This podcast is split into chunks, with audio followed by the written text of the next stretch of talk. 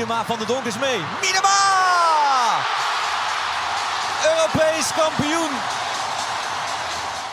Goedendag luisteraars, welkom bij aflevering 11 van de podcast De Vrouw Achter de Bal. De podcast waarbij we op zoek gaan naar mooie verhalen van vrouwen binnen het vrouwenvoetbal. Mijn naam is Richard Lynch en ik zit hier vandaag met een ex-speelster van Carl Zeiss Jena, talentcoach van de KNVB en op dit moment speelster van SC Heerenveen, Chantal Schoustra. Welkom. Dankjewel, welkom in het Abelense Stadion. Ja, het ziet er, uh, ziet er hier heel mooi uit. Kaalveld, doelen zijn er al, uh, zijn er al afgehaald richting, uh, richting de winterstop. Hoe is het met je? Ja, heel goed. Gaat goed? Ja. Bijna winterstop. Ja, nog één wedstrijd. Nog één klein wedstrijdje tegen de koploper. Daar komen we zo meteen op terug. Um, ik heb deze podcast ingedeeld als wedstrijd. Dus we beginnen zo meteen met de warming-up. Uh, daarna gaan we naar de eerste helft, de rust, de tweede helft en een uh, klein stukje blessuretijd. In de warming-up stel ik uh, de gast altijd drie vragen waar je dan snel op moet antwoorden. En daarna kunnen we nog even ingaan op jouw antwoorden. Dus als jij klaar bent voor de warming-up, dan kunnen we starten. Ja, ben ik klaar voor. Oké, okay, let's go. Wat is de favoriete app op je telefoon? WhatsApp. Oké. Okay. Wat eet je het liefst? Pasta. Pasta. Oké, okay, daar gaan we zo meteen op door. En uh, wat doe je het liefst als je niet met voetbal bezig bent? Dan ga ik uh, graag uit eten met uh, vrienden of familie. Oké. Okay. Je gaf aan WhatsApp. Spreek ja. voor zich. Nou, je kan niet missen onder, denk ik. Nee. Mijn werk en de, ook via team communiceren we ook wel veel via de WhatsApp. Dus ja. ja. Dat is makkelijk. Oké. Okay. En pasta? Heb je nog een specifieke soort pasta? Ja, ik vind knoggie heel lekker. ja, dat is ook lekker, ja. ja. Maak je dat dan zelf? Uh, ja. Heb je vanuit uh, de club nog specifieke dingen die je moet eten? Um, qua um, ja, fitheid, om fit te blijven. Uh, verschillende soorten koolhydraten. Ja, we hebben er wel voorlichting over gehad. Zeg maar, ja. Van ja, wanneer je ja, wat moet eten. Ja. Dus um, qua koolhydraten voor de wedstrijd of eiwitten na de activiteit. Dus ja, daar krijgen we wel uitleg over. Ja. Het is denk ik altijd dat je zelf een beetje moet kijken wat bij jou past en wat Ja. bij jouw lichaam goed aansluit. Ja. dat is voor iedereen wel verschillend, denk ik. En het laatste, uh, wat je het liefste doet als je niet met voetbal bezig bent. Ja, dan uh, ben ik graag met de vrienden en familie. Maar ja, dan het mooiste zou zijn in een restaurant, lekker uit eten. Dus uh, Dan kan je, misschien, wel kan je misschien in de winterstop uh, iets meer doen. ja, ja, vaak wel. Ja, lekker. Oké. We gaan naar de eerste helft. Um, je hebt al natuurlijk eerder bij Heerenveen gespeeld, dus je bent weer terug op het oude nest.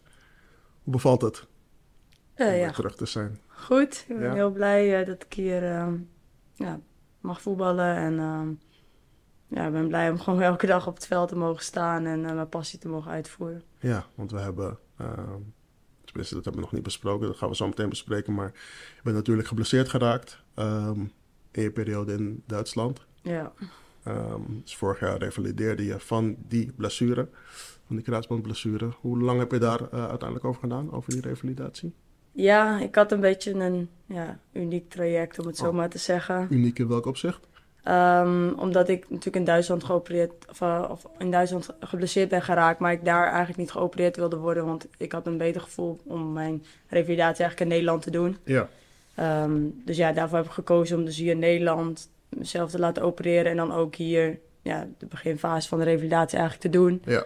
Uh, met daarbij dat ik wist dat ik niet voor de zomer eigenlijk ja, weer speel, kon spelen. Dus daardoor ja, moest ik eigenlijk heel veel zelf doen zonder eigenlijk een team. Ja. Heb ik afgesproken met uh, Jena van ja, dan revalideer ik bij mijn vrienden en familie. Gewoon hier bij, met goede artsen. Ja. Dat ik ook de taal natuurlijk goed kan beheersen. Dat ik mezelf goed ja, kan uitleggen wat ik voel. En uh, ja, dat is best moeilijk om in Duitse termen dan uit te leggen wat je voelt in Ja. je knie. Ja, kan ik begrijpen. Um, dus ik had eigenlijk geen team om te revalideren. Plus dat ik die periode van mijn kruisband heel goed wilde gaan gebruiken. Want ik dacht, ja, ik kan nu niet voetballen, maar ik wil het niet als een verloren seizoen laten Nee. ja, voelen. Dus toen heb ik de kans gegrepen om ja, daarin te investeren in mijn trainingscarrière. Ja. En daardoor heeft het dan dus anderhalf jaar geduurd voordat ik eigenlijk weer bij een team heb aangesloten. Alleen, ja, ik was na tien maanden eigenlijk wel weer fit. Fit. Ja. Ja. ik eh, kon er langer over doen. Ja, precies. Wat was dan jouw beweegreden om uiteindelijk uh, je te laten opereren in Nederland en niet in Duitsland? Los van de taal en het te kunnen uitleggen. Je, je gaf net aan dat je een beter gevoel had. Nou ja, ik, ik zat in Duitsland echt om te voetballen. En, ehm, ja, daar kwam ik voor. En dat kon ik niet meer doen. Dus dan ben je daar en je, je hebt daar natuurlijk verder dan niks behalve jouw teamgenoten. Nee. Ehm, maar ja, de afstand tot het team wordt natuurlijk groot als jij ja, niet meer elke dag met het team kan zijn. Dus Ja.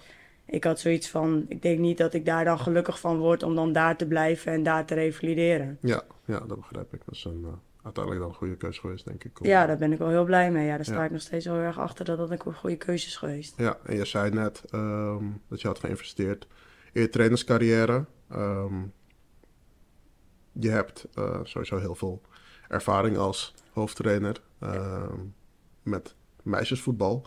Ehm, met het pad wat je net benoemde, eh koos je ervoor om assistent te worden bij Groningen onder, jongens onder 16-1, klopt dat? Ja, Ja, hoe, hoe was dat om bij de jongens eh, actief te zijn? ja echt eh, een hele ervaring. En ehm is ook heel goed geweest voor me. Het gaat gewoon daar heel anders dan ja, wanneer je bijvoorbeeld zelf hoofdtrainer bent van, Ja. van een meidenteam. Dan Ja. Bepaal je het natuurlijk zelf en kan je zelf je speelwijze bepalen. En ja, nu mocht ik gewoon meekijken hoe het daar gaat binnen de BVO van de jongens. En ja, het voetballen is natuurlijk wat dat betreft niet anders. Alleen het gaat wel sneller. Dus je moet op een hoger tempo meeschakelen qua tactiek. Ja. Ehm, en ja, daar heb ik gewoon heel veel geleerd van. Bjorn Zwicker was daar de hoofdtrainer. Ja. Dus dat was wel eh, ja, een heel mooi seizoen om daar mee te kijken. los van het, dat het sneller gaat, kan je nog een heel groot verschil noemen tussen eh, vrouwenvoetbal en in dit geval jongens, mannenvoetbal. Eh, in dit geval bij de junioren. Ehm, nou ja, bij de vrouwen is die stap naar het eerste natuurlijk best wel ja, klein. Dan Ja. kun je zeg maar, vanaf de onder 16 bijvoorbeeld naar een belofte team. En vanaf belofte kan je in principe ook al je debuuts gaan maken in het eerste. En Ja. ja, bij de jongens zitten daar natuurlijk nog veel meer stappen tussen. Dus die weg voor hun ligt nog veel verder weg. En ja, qua omgang is het ook wel iets anders natuurlijk. Je moet wel iets anders omgaan met jongens dan met meiden. Ja. Kijk, voetbal inhoudelijk niet, maar wel in gedrag. Ja, precies. Precies. Oké. Eh, ik zei het net al, je hebt als eh, hoofdtrainer eh, ook al best wel veel ervaring in het meisjesvoetbal, ondanks je redelijk jonge leeftijd. En heb je ook al een CV, CV waar je u tegen zegt. Ik heb hem hier voor me liggen. Trainster, hoofdjeugdopleiding en verschillende studies en cursussen die je hebt gevolgd. Stilzitten komt eh, niet echt in jouw vocabulaire voor. Nee, nee eigenlijk niet. Nee, ik wil altijd wel bezig blijven. Nou, ik probeer gewoon alles eruit te halen en ook mezelf te ontwikkelen buiten het veld. Ja. Kijk, ik vind het eh, voetbal heel erg leuk dat je elke dag bezig bent, zowel fysiek als mentaal, om jezelf te ontwikkelen. Ja. Maar ik vind het ook wel heel belangrijk om daarbuiten ook mezelf door te ontwikkelen. Als mens, maar ook ja, in de studie dus, of, of als trainer. Het is een heel mooi, eh, heel mooi streven. En ja, wat ik zeg, ik heb hier een eh, cv voor me liggen van twee kantjes. En je hebt zelfs een scheidsrechterscursus gevolgd. Dus ook, ook in dat opzicht eh, wil je je ontwikkelen. Ehm, gezien al je trainerservaring, is dat ook iets wat je ambieert? Of zou ambiëren na je carrière?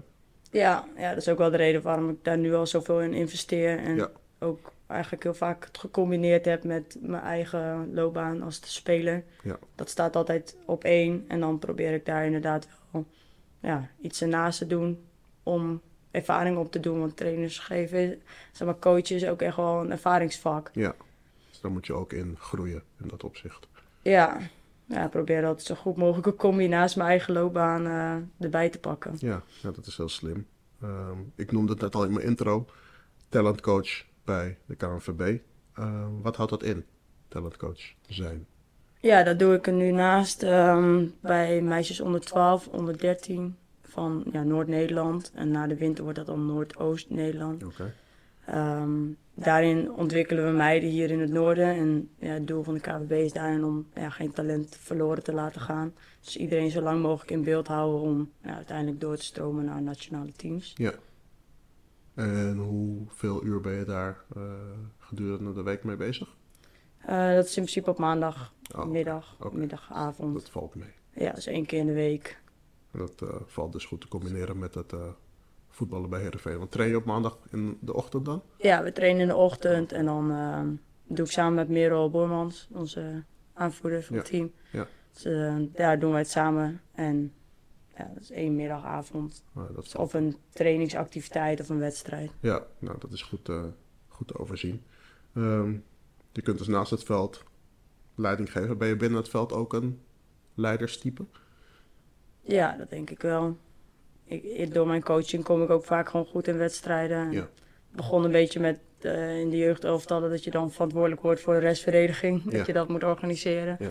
En uh, ja, dat is uitgebreid natuurlijk ook door je leeftijd en ervaring. Ja. En ook de positie waar ik natuurlijk sta, waarin dat belangrijk is om dat voor je goed neer te zetten. Ja, zeker. Dat is wel belangrijk, ja.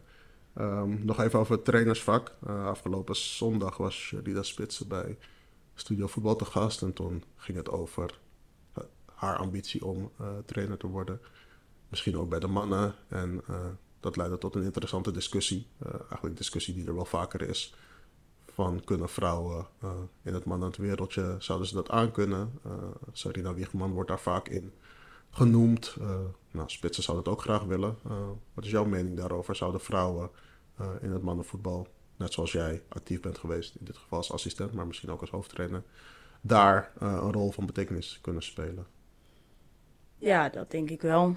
Maar ja, het is, wat Jeroen ook aan tafel zei, is natuurlijk de vraag voor bijvoorbeeld Sarina van... Ja, is het interessant om die stap richting het mannenvoetbal te maken? Ja, omdat... nou, bijvoorbeeld een RKC.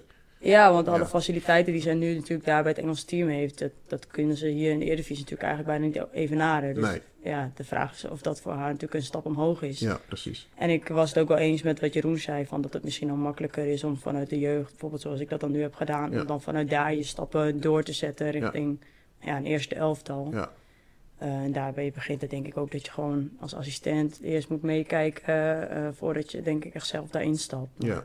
Ja, ik denk wel dat het kan. want Er moeten natuurlijk ook wel dingen doorbroken worden. ja, dat is wat ze daar ook aangaf. En je Ja. gaf net al zelf aan, het is een ervaringsvak, dus je moet er sowieso ook in groeien. Maar ja, ik denk zelf ook dat ja, als het goed is, dan is het goed. En dan maakt het in dit geval niet uit wat voor geslacht het is. Maar ik denk dat die stappen die jij nu maakt, dat je daar dan vanzelf uiteindelijk in groeit of in rolt. Eh, er is alleen een eh, club of een team die eh, die kans zal moeten geven. Ja, nou ja, Groningen heeft dat met mij natuurlijk wel gedaan. Dus Ja. daar ben ik wel heel erg blij mee. Ja, Om die ervaring daar te ja want was jij, ehm, eh, ja, binnen de staf was je denk ik de enige vrouw. Maar waren er binnen de jeugdopleidingen nog andere vrouwen die bij de jongens meeliepen, meekeken? Ehm, ja, er zijn natuurlijk best wel veel vrouwen die wel binnen het mannenvoetbal werken, maar vaak niet in technische functies. Nee. Dus eh, er waren wel vrouwen eh, die daar werkzaam waren, maar ja, niet op het veld echt eh voetbal nodig. Ja, precies. Ehm, we zijn nu bij CRV, jouw huidige club. Eh dat is de afgelopen jaren een soort van talentenfabriek gebleken voor andere clubs uit de Asterion Vrouwen Eredivisie. En clubs uit het buitenland. eh Vielle Dauma, Jill Bayings, Viviane Miedema, Zoe van der Ven, Quinty Sabayo, Tine Hoekstra en eh, jouw vriendin eh, Else Huls. Kun je aangeven waardoor je denkt dat het komt? Is het gewoon toeval? Nou ja, er zijn wel heel veel eh, inderdaad. Dus ik weet niet of we dan nog van toeval kunnen spreken. Maar ik denk wel dat Heerenveen een club is waarin je gewoon eh, fouten mag maken. En jezelf mag laten zien. En ook daarvoor de kans krijgt om Ja. ook te spelen. Ja, Dat zie je nu ook in ons team met eh, bijvoorbeeld Lianne en Hester. Dat zijn natuurlijk twee hele jonge meiden die ook bij Nationaal actief zijn. ja, Ja, het is natuurlijk heel mooi dat zij al bij ons in het eerste op dat niveau mogen acteren. En ja. Ja, dan ontwikkel je denk ik eh, wel snel. Ja, ja dat, eh, dat denk ik ook. Weet je, als je in een eerste elftal speelt, gaat het denk ik allemaal net even iets sneller. En ja, dan kun en mag je ook fouten maken zoals je aangeeft. Ehm, ook als jonge meid, maar ook als eh oudere, ervaren speelster. Dus ik denk dat het goed is dat eh Heerenveen die speelsters zo'n kans geeft. Ja, dus denk ik zijn we een heel mooie springplank Ja. ploeg voor om ja, jezelf op het hoogste niveau te laten zien en Ja. vanuit daar weer een stap omhoog te maken. Ja, zeker. Zelf heb je ook een eh, transfer mogen, mogen maken, zoals ik net al zei, eh ex-speelster van Carl Jena. Alleen niet vanuit eh Heerenveen. Als je je tijd in Duitsland daar in één woord moet omschrijven, welk woord zou dat dan zijn? Ja, dat is wel echt een ervaring geweest. Ja, ja dat begrijp ik. We gaan na de rust uitgebreid in op eh, je eerdere clubs. We gaan nu even over naar de rust. Hoe vind je het eh, op dit moment gaan, de podcast?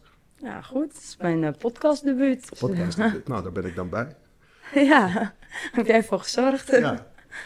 Je hebt natuurlijk wel eerder interviews en dergelijke gedaan, maar niet zo'n setting één op één. Ehm, iets wat later in iemands favoriete podcast app terug te luisteren is.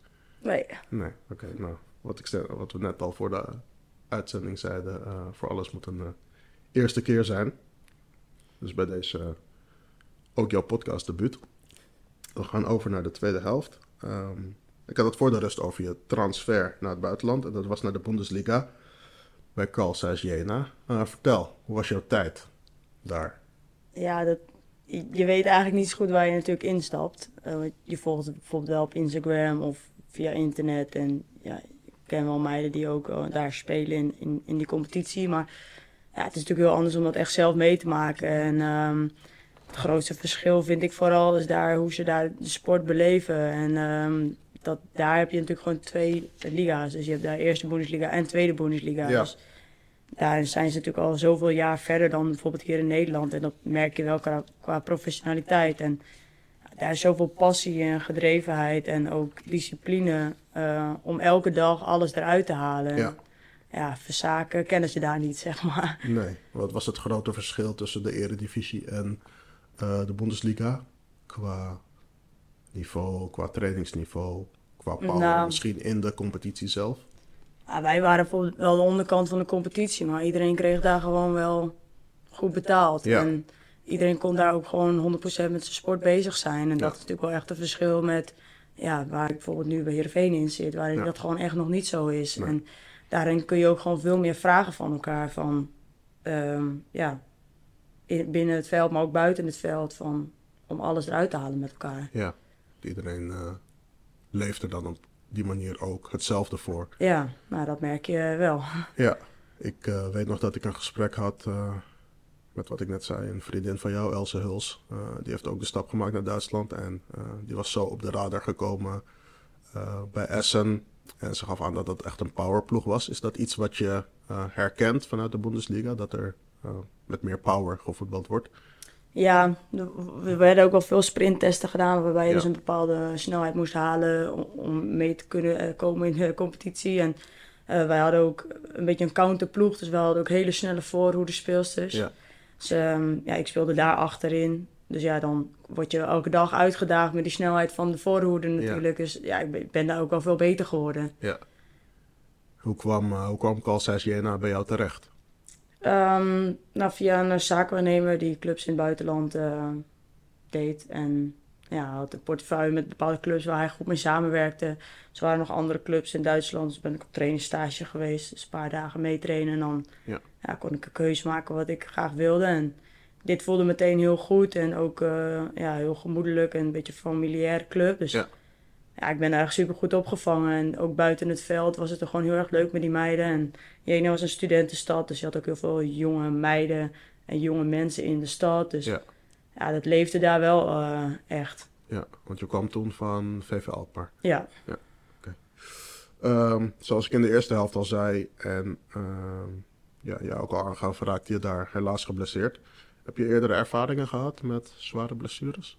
nee, eigenlijk niet. Nee, ja. Gelukkig maar. ja, een keertje ja, enkel, door je enkel gegaan. Het duurde een keer een week of twee weken. Ja, In Jena heb ik één week niet kunnen trainen vanwege ehm, ja, stijve rug. Maar voor de rest heb ik dat nooit wat gehad. Dus het was wel meteen eh, een zware blessure. Ja, ja, dat geloof ik. Had je ehm, daar mensen eh, om je heen op wie je kon terugvallen of was je daar echt alleen? Eh, nee, ik woonde met eh Sophie. Dat was mijn eh ja, Duitse teamgenootje. Ja, Dus ja, dat was wel heel fijn. Die eh, zorgde ook wel goed voor mij. En ik woonde daar ook drie hoog. Dus dat was ook wel een van de redenen waarom ik niet daar ben gebleven. Want Ja. zonder lift was dat eigenlijk ook niet te doen. nee, met krukken de trap op, dan scheur je misschien die andere kruisband dan. Ja, wellicht. Ja. Ja. Nee, dat was niet heel handig, want Jena ligt ook in de bergen. Dus je kunt daar ook niet makkelijk dan lopen naar de fysio of iets. Dus ehm, maar zij, zij was er wel echt altijd voor mij. En ook binnen de club eh, zijn teamgenoten wel heel eh, ja, lief voor mij geweest. Maar ja, uiteindelijk moet je het natuurlijk dan wel zelf doen na je operatie. Ja. Maar zij heeft me wel heel goed opgevangen, ja. Ja, heb je nog contact met eh, meiden van Jena op dit moment? Ja, ja. Ja, leuk. Dat blijft ik wel. volg ze nog. Ja, ik- dat is wel, dat is wel heel leuk. Ja, leuk om dat contact te blijven houden. Ja. Ehm, als we teruggaan naar de jaren van de jonge Chantal. Bij welke club ben je je voetbalcarrière gestart? Ehm, nou, ik woon, ik kom uit Wolfga. En daar heb ik ook eh gevoetbald bij FC Wolfga. In het mooie paars. De plaats, plaatselijke voetbalclub. Ja, Ja, tot de jongens. Eigenlijk de onder 15 was toen de, de C1. Ja.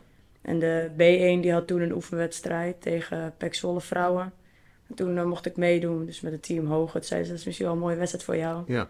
En toen eh, ben ik eigenlijk ja, door die wedstrijd daar gescout. En toen eh, heb ik de overstap kunnen maken die zomer naar het belofte team van Pek Zwolle. Nou ja, mooi. Slim van die trainer dat hij eh, jou daar dan aan toevoegde bij die wedstrijd, zodat je in dat opzicht kon opvallen. Viel het mee qua niveau, een team hoger? De- Ehm, nou, het was sowieso natuurlijk even wennen dat je tegen echt volwassen vrouwen speelt op dat Ja, moment. Terwijl ja. je zelf natuurlijk eigenlijk nog een meisje bent. Maar ehm, ja, ik stond toen centraal, toen speelde ik gewoon nou, goed. Dus Ja. dat is wel um, ja, een mooi moment geweest om uit te blinken. Ja, snap ik. Leuk. Eh, wie waren jouw supporters in jouw jongere jaren en misschien nu nog steeds? Nou, mijn eh, ouders zijn een zeer fanatiek voetbalfan. Ja. Mijn eh, vader voetbalt zelf ook nog. En mijn broer die voetbalt ook. Bij of ergens anders? Ehm, ja, zijn team is een beetje opgeheven, dus hij is naar Steenwijk gegaan. Oké. Dus ik speelde dan zelf op de vrijdagavond en mijn broer dan op zaterdag. Ja, En dan mijn vader op zondag. Dus Ja. we hadden een mooi weekendprogramma. ja, vond je moeder vast leuk. Ja, en mijn moeder die eh, ja, weet van tevoren, zeg maar, toen, eh, toen ze verkering kreeg met mijn vader, dat het eh, voetbal zou worden, zeg maar. Ja, Dus ja, die is het inmiddels wel gewend en die vindt het ook heel erg leuk. En ze reist ook aan alle uitwedstrijden achter me aan. ja leuk. Maar mijn broer komt ook wel kijken en vrienden. Die... Ja. Trouwe supporterscharen. Ja, eigenlijk eh, vaak wel eh, supporters langs de lijn. Je bent nu natuurlijk ehm, werkzaam als talentcoach bij de KVB, waar we het net over hadden. Ehm jij gaf net aan dat je tot onder 15 C1, zoals het vroeger heette, bij de jongens voetbalde. Eh, is dat vanuit de KNVB ook iets wat er geadviseerd wordt voor jonge, talentvolle meiden om zo lang mogelijk bij de jongens te blijven voetballen? Of zou je ook gewoon bij de meiden kunnen voetballen? Ja, het mooiste is dat je jezelf in een omgeving ja, weet te zetten waar je je natuurlijk zoveel mogelijk ontwikkelt. En ja. bij de jongens heb je natuurlijk meer duelleren, eh, meer sprints. Dus dat is qua fysiek natuurlijk wel heel mooi. En helemaal als dat natuurlijk ook nog op divisieniveau zou spelen, is dat Ja. gewoon een hele mooie eh, kans om jezelf door te ontwikkelen. En Ja. Ja, dat kan dan ook in combinatie zijn met bijvoorbeeld een trainingsgroep bij een BVO. ehm, waarin je natuurlijk je weekschema zo goed mogelijk kan wegzetten om Ja. ja, jezelf te ontwikkelen. Ja, want dat hebben meerdere BVO's nu, dat ze zeg maar aan de onderkant bij de onderbouw beginnen met bijvoorbeeld één keer in de week trainen en dan nog wel zelf spelen bij eh, je eigen club, jongens of meisjes. Eh, wat vind je van die ontwikkeling? Ja, ik denk dat, dat het heel erg goed is. Ehm, ik denk dat je dan dus tussen de meiden weer andere dingen aangeleerd krijgt. Eh, vaak misschien wat tactischer bij een BVO in plaats van bij een amateurclub. Ja. Dus ik denk dat die combinatie heel erg goed is. Eh, en dat je dan ook niet, dat het niet een hele stap wordt om dan ineens van jongens naar vrouwenvoetbal te stappen. Maar dat je dat al geleidelijk gedurende de week, dus één of twee keer extra eh, mee kan pakken. Om ja, dat type spel ook te beheersen. Ja, precies. Ehm, je gaf net aan dat je ehm, gescout was voor Zwolle, voor de belofte. Eh, hoe is je loopbaan vanaf daar ehm, verder gegaan? Ik heb daar vier jaar in de jeugd gespeeld. Echt een hele mooie tijd gehad, waarin je natuurlijk eh, ja, kennis maakt met de topsport. Ja. Dat in samenwerking daar met een topsportschool was wel ja, heel erg goed geregeld. Ik vond het wel spannend, omdat ik ook van school dus moest wisselen. Maar Ja. dat is eigenlijk eh, ja, heel goed uitgepakt. Want dat was gedurende je middelbare schoolcarrière. Ja, ja, ik moest eigenlijk wisselen in mijn examenjaar. Dus dat vond ik wel spannend, want Ja. ik ja, ben vanuit huis uit ook wel opgegroeid van ja, dat school ook belangrijk is. Ja. Dus toen dacht ik van ja, dan moet ik, ik wil het wel halen en ja, dat moet dan wel eh, passen. Ja. Maar dat, ik ben hartstikke goed opgevangen, heel veel jonge, ehm, leuke leraren daar en ja, leuk team. Eh, leuke klas waarin iedereen zeg maar, bezig is om zijn of haar sport te bedrijven. En ja, dat geeft dan ook wel een hele connectie met elkaar. Ja. En toen vanaf daar ehm, heb ik MBO sport en bewegen gedaan, dus dat was ook makkelijk te combineren. Ja. En toen laatste jaar ben ik toen naar Heerenveen gegaan. En van het Heerenveen eh naar Alkmaar. En van Alkmaar eh, dus naar Jena. En van Jena dus nu weer terug bij Heerenveen. Ja, op het oude nest. Ja.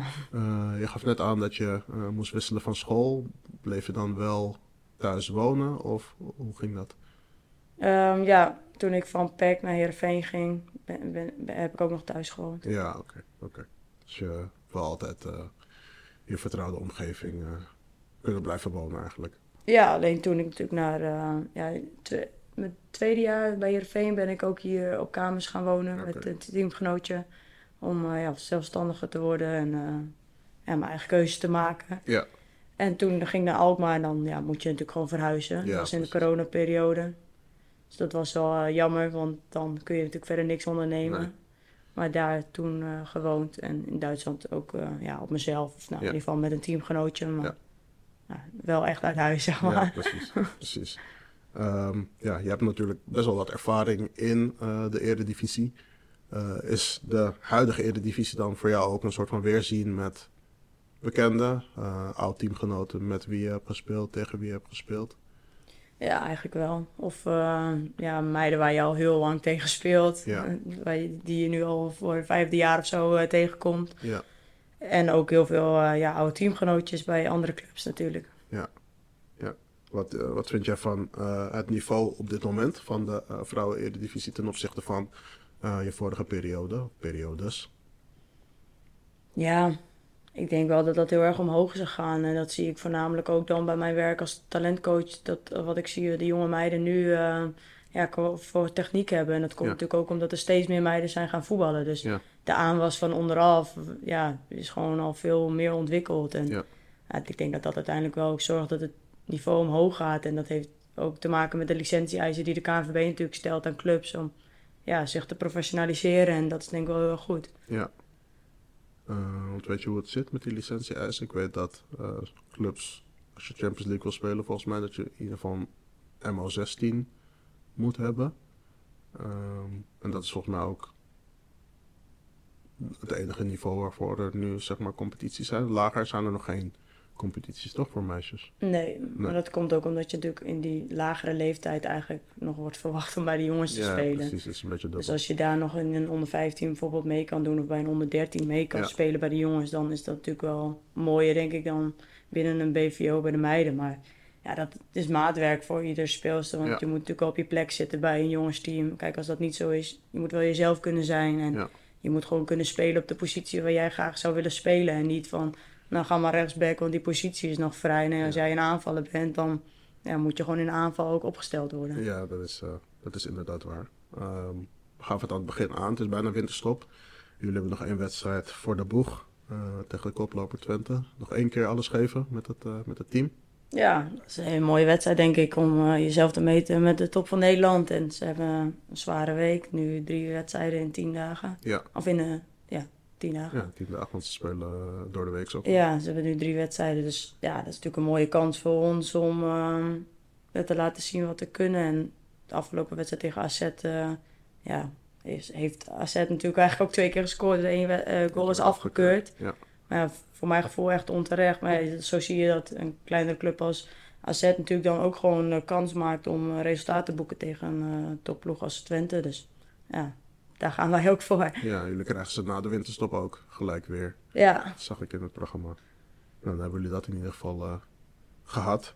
Ehm, ja, jullie van het weekend eh, jammerlijk verloren. Jullie kwamen goed voor. Eh, je had nog een mooie redding. eh, bal van, de- bijna van de lijn gehaald. En door een wereldgoal eh, verliezen jullie toch nog eh, ja, van Excelsior. ja, dat was zuur. Ja, die zal ze niet eh, nog een keer maken als hem eh, tien keer zo schiet. Maar eh, hij ging er aardig in. Ik zag hem eh, eigenlijk op verschillende social media kanalen een paar keer voorbij komen. Helaas. Ik sprak eh Verlies Hermans van Telstar een aantal weken terug. En toen had die spits van Feyenoord had ook tegen hen een eh, Ja, wereldgoal gemaakt van de middenlijn. Dus eh, het is toevallig dan dat ik twee dames spreek waarbij er net een eh, wereldgoal gemaakt is. Maar eh, ehm, ja, wat ik zeg, jullie nog één keer alles geven tegen Twente. En dan eh, winterstop. Hebben jullie iets eh, moois in het vooruitzicht? Gaan jullie op trainingskamp bijvoorbeeld na de winterstop? nee, eh, die staat niet gepland. Staat niet gepland. Nee. Jullie gaan gewoon eh We na de krijgen een individueel schema van onze fysieke trainer. Ja, oké. Ehm, wat bij jullie opvalt is dat jullie tot op heden niet zoveel scoren. Hoe komt dat? Ja, dat is natuurlijk wel heel lastig om daar Ja, precies je vinger op de zere plek te leggen. Maar ehm, ja, we hebben natuurlijk een heel jong team. En momenten ja, dat het mee had kunnen zitten, zoals bijvoorbeeld zo'n eh, schot wat Excelsior, ja. die er dan invliegt. Eh, dat, dat, dat geluk hebben wij nog niet gehad. Ehm, ja, we hebben gewoon een hele jonge ploeg wat gewoon in ontwikkeling zit. En je moet eh, proberen om dit team gewoon ja, meerdere jaren bij elkaar te houden. Ja. Om vanuit daar dan door te groeien met elkaar. Ja. En ja, vorig jaar hadden ze ook niet een heel goed, goed begin. Dus hopelijk eh, gaan wij de punten dan na de Na de winter eh, pakken. Ja, zeker. Ehm, je speelt voornamelijk als middenvelder, maar soms ook centraal achterin. Waar speel je het liefst? Nou, dat bepaalt uiteindelijk de trainer waar hij denkt dat hij mij het beste kan gebruiken. Ja. En ik kan beide posities uit de voeten. Dus het maakt mij eigenlijk niet zoveel uit. Hangt misschien ook een beetje af van ehm, hoe de tegenstander speelt. En ehm, ja, waar ik ook op dat moment van meeste waarde kan zijn. Ja, precies. Je gaf het net al aan, eh, op basis van je trainerscarrière, ehm, wat je zou willen in de toekomst. Heb je nog specifieke doelen voor jezelf als speelster? Of misschien voor als je niet meer speelt, eh, voor later? Nou, tijdens zo'n kruisbandrevalidatie dan besef je wel van ja, ik voetbal wel echt het allerliefst gewoon elke dag. Ja, Ehm, en dat besef had ik wel, want ik ben wel wat dat betreft echt een trainingsbeest. Dus ik vind het eigenlijk altijd mooi om op het veld te staan. Maar dat wordt dan wel bevestigd door dat je er zo lang uit bent. ja, Dus voor nu ben ik daar gewoon heel erg blij mee. En dat was ook het doel voor dit seizoen, om gewoon te spelen. En ja, weer in het ritme te komen van wedstrijden en mijn niveau weer te halen. Ja, na zo'n blessure. ja. Heb je geen pijntjes meer? Nee, Dus nee, het gaat echt eh, heel erg goed. En ik heb ook een hele goede fysio gehad uit Groningen. Ehm, dus ik ja, ben nu eigenlijk wel heel goed eruit gekomen. En ehm, ja, ben ook wel gewoon fit en sterk nu weer. Dus ja, daar ben ik heel erg blij mee. Dus ik geniet vooral nu heel erg dat ik gewoon het weer elke dag mag doen. Ja. En ja, ik wil gewoon mezelf ontwikkelen binnen en buiten het veld. Zoals ook al eerder aangegeven. Ja. Voel je je sterker dan voor je kruisbandblessure? Nou, heel veel mensen zeggen dat dat is zo comeback stronger. Maar dan Ja, denk ik, ja, klopt. er is van alles gebeurd in je knie. Dus ja, zo ervaar ik dat niet. Nee. Maar ja, je doet natuurlijk wel veel krachttraining in zo'n revalidatie. Dus wat dat betreft ja, ben je fysiek wel heel erg sterk. Ja. En ik merk nu ook wel dat het dat fysieke van de krachttraining is nu ook echt omgezet weer naar voetbalfit. En Ja. dat is wel een hele andere manier van sterk en fit zijn dan dat je elke dag in de sportschool staat. Ja, precies. Want Moet je je knie nu nog specifiek onderhouden of is dat niet per se het geval? Ja, dat is wel slim om te doen. Dus dat, dat doe ik wel. Het is eh, minimaal wel één keer in de week echt ehm, ja, benen trainen om Ja. alles rondom je knie zo sterk mogelijk te maken. Ja. Want ja, dit wil je niet, eh, niet nog een keer. En ook Nee. ter preventie van andere blessures is het gewoon goed om ja, zo fit mogelijk te zijn natuurlijk. Ja, had jij die beelden van Kirsten van de Westering meegekregen? Die was natuurlijk eh, eh, op een gegeven moment weer terug. Ze maakte de rentree in de Eredivisie tegen Utrecht, meen ik. Daarna stond ze eh, in de basis tegen Fortuna. En toen scheurde ze de kruisband van de andere knie af. Eh, kan je dan een soort van ja, meevoelen met wat zij voelt? Aangezien je die blessure zelf ook al hebt Ja. gehad en het hele traject hebt moeten doorlopen. Ja, je, je weet waar zij dan natuurlijk nu weer aan begint. En wij hebben nu zelf ook bij eh, Heerenveen ook drie keer kruisband. Ja, één verdedigster, meen ik. Zoe Brouwer. Ja, Zoe, Roos en eh Lois. Dus ja, dat is ook wel heel veel. En Ja, ja, dat raakt me dan wel op het moment dat zoiets dan gebeurt. Dan, ja, je kunt dat niet per definitie natuurlijk zeggen dat het dan een kruisbandblessure Nee. is. Maar je ziet wel aan iemands reactie van oeh, ja, dit is wel eh, ernstig. En ja. Ja, dat is wel heel naar om te zien, omdat je ja, weet wat diegene dan nu te wachten staat. En ja, dat is gewoon niet leuk. Maar Nee. het kan ook wel weer een mooie kans zijn om jezelf eh, te ontwikkelen, eh, Ja, ze mentaal. Ze doet volgens mij dingen, dat deed ze in de vorige blessure ook eh, bij ESPN. Dus dat doet ze volgens mij nu ook weer. Maar het is natuurlijk een lange weg. En wat jij zegt, ja, je kunt je ook weer op een andere manier ontwikkelen. Eh, in dat opzicht tijdens je blessure. Dus eh, wie weet wat het haar brengt. Ehm, heb je als talentcoach nog een boodschap voor jonge meiden die eventueel luisteren en nog niet zijn opgevallen bij Jeugdblad Nederland? Nou, ik zou gewoon heel goed je best doen. Vooral heel veel plezier hebben, want dat is natuurlijk het allerbelangrijkste. En je kunt ook via een BVO of ja, via later eh, andere weg... kun je natuurlijk ook eh, alsnog bij je droom komen waar je graag zou willen eindigen. Dus Ja. gewoon doorgaan en heel veel plezier hebben in datgene wat je doet. Want daarvoor ben je ooit begonnen met voetballen. Ja, er zijn meerdere wegen eh, die in dit geval eh, naar Rome leiden. Ja, Ga je nog iets leuks doen in de winterstop? Sommige speelsters gaan er even tussenuit. Of blijf jij lekker bij familie en vrienden in Nederland? Nou, ik ga sowieso veel sporten, dat vind ik altijd leuk aan de Ja. Eh, dat je wat andere dingen kan doen. Dus padel of hardlopen. Dus Dat vind ik eigenlijk wel leuk. En ik ga nog op vakantie Oh, naar lekker. eh, Berlijn. Lekker, Vier dagen eerst daarheen. lekker even ertussenuit. Ja, er zin in. Even opladen. Lekker, mooi vooruitzicht. Eh, we gaan naar de blessuretijd. Daarin ehm, stel ik je, net als in de warming-up, drie vragen.